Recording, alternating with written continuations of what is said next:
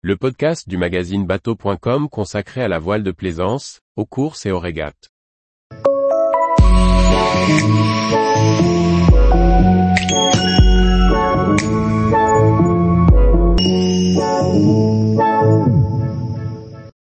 Albert Grassi, des voiliers confortables et rapides pour des marins perfectionnistes.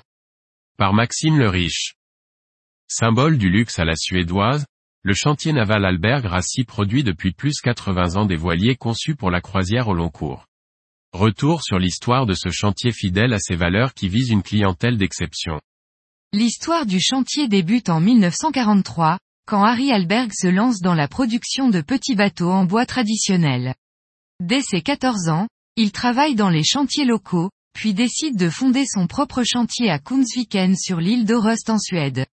À ses débuts, Harry fabrique des bateaux à la commande, en suivant plus facilement son instinct que des plans d'architecte.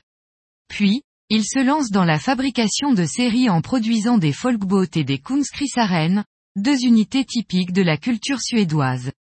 En 1963, il fait évoluer son outil productif en se spécialisant dans la fabrication en polyester, qu'il réserve aux carènes, les aménagements et les superstructures restant en bois.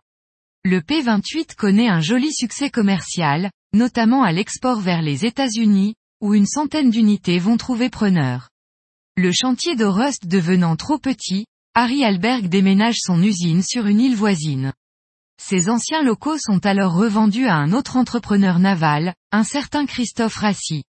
Christophe Rassi a grandi en Allemagne et s'est installé en Suède à l'âge de 20 ans. Embauché comme charpentier dans un chantier naval, il se forge une belle expérience et fonde son chantier en 1963.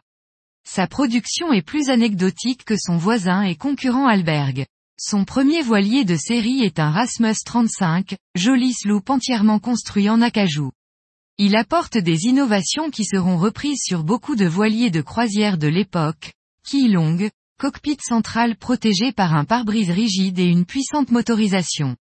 En 1972, Harry Alberg prend sa retraite et cède son chantier à Rassi, qui renomme alors son chantier Alberg Rassi, afin de bénéficier de la réputation de sa nouvelle acquisition. Bien que leurs noms soient aujourd'hui très liés, les deux hommes n'ont jamais été partenaires. La première création du jeune chantier Alberg Rassi reste encore à ce jour son plus grand succès commercial. En 1973, le chantier sort le Monsoon 31, qui sera produit à 904 exemplaires pendant une décennie. Cette carène de 11 mètres est équipée d'un pare-brise rigide devant le cockpit arrière, qui devient un signe de reconnaissance du chantier suédois. En 1976, le chantier lance le Alberg Rassi 38, qui sera le premier à arborer la bande bleue autour de la coque, un code esthétique qui sera repris sur tous les bateaux du chantier. Il est lancé une année après le 41, qui définira les grandes lignes de toute la gamme, des voiliers faciles à manœuvrer avec de grands volumes intérieurs, une circulation de plein pied et un cockpit central assez haut, protégé par un pare-brise rigide. Uniquement dédié à la croisière, le chantier suédois est toujours resté fidèle à son programme de croisière au long course. La seule entorse à ce programme de balade a été le Rasker, un 26 pieds en aramide vinylster, conçu et fabriqué par Magnus Rassi, alors âgé de 16 ans. Designer maison depuis les débuts du chantier, Ole Anderlin est remplacé par German Frey en 1988.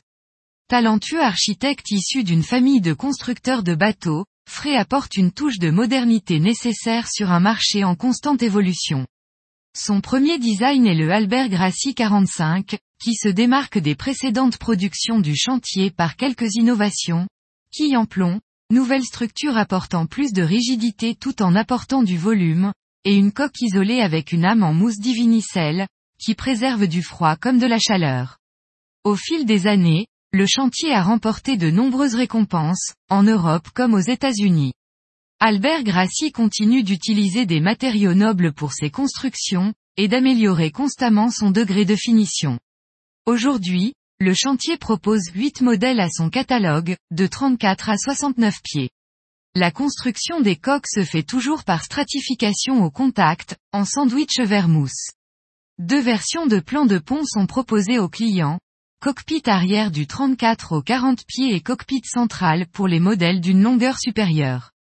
Christophe Rassi a cédé la direction du chantier à son fils Magnus, qui œuvre dans le chantier depuis ses 16 ans.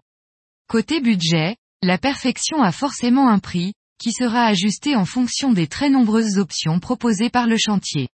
Le 34 pieds vous sera facturé environ 300 000 euros, tandis qu'il vous faudra débourser près de 3 millions d'euros pour le 57 pieds, et patienter près de 18 mois avant de tirer vos premiers bords. Mais à ce prix-là, vous bénéficierez d'une qualité de fabrication irréprochable et d'un service après-vente capable d'intervenir partout dans le monde. Le chantier dispose également de sa propre boutique en ligne, sur laquelle est recensée toutes les pièces détachées utilisées sur chaque modèle. 9700 unités ont été fabriquées en plus de 80 ans d'activité, et naviguent autour du monde dans le plus grand déconfort.